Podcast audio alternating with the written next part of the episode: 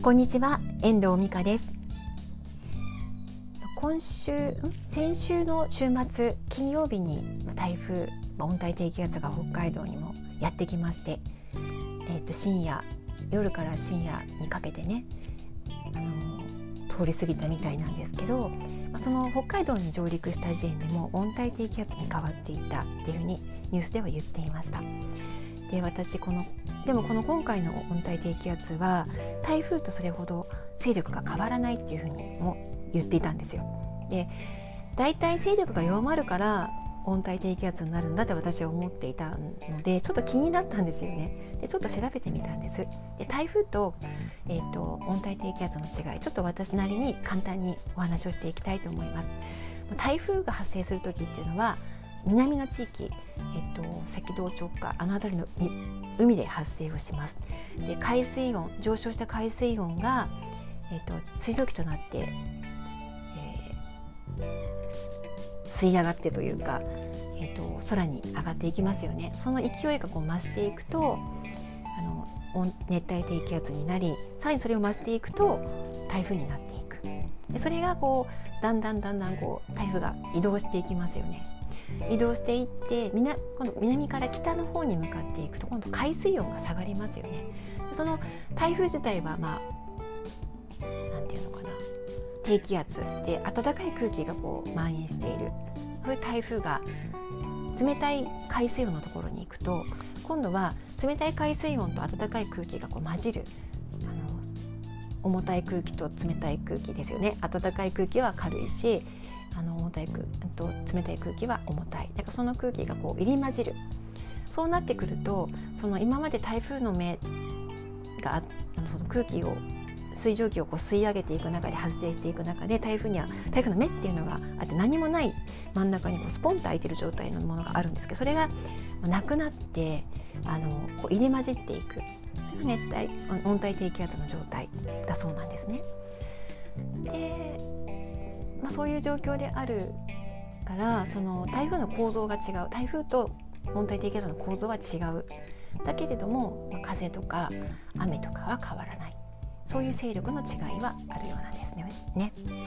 であの温帯低気圧になると前線がつくんですよ。低気圧として。このてあの天気図天気図上で線が引いてあってこの山がこうついてるのか分かりますか？あの天気図のようなこのあの前線がつくその辺りが雨が降るっていう、まあ、いう感じですよね。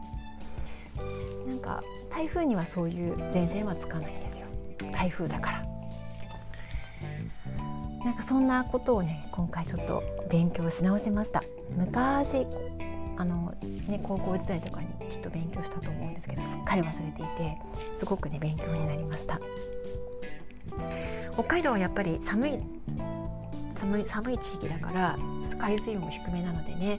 ほとんど北海道に来る時は台風ではなく温帯低気圧に変わってくるんですよ。たまにでもやっぱり台風も上陸そのまま上陸することもあるんですが、まあ、被害は大きいし台風慣れしてないのでねみんな過ごし方が分からなかったりするっていうのはあると思います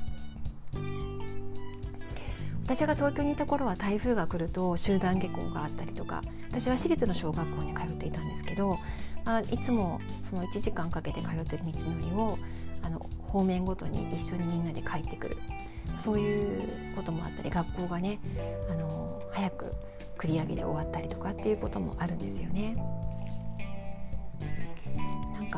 そういう台風の過ごし方台風の時の過ごし方なんかもありました。あとね大学生時代に台風が来た時にちょうど合宿サークルの合宿に行っていてその帰りその帰りがタクと台風にやられてしまったんですよ。で結局電車で帰ってこれなくてバスをチャーターして帰ってきたんですけど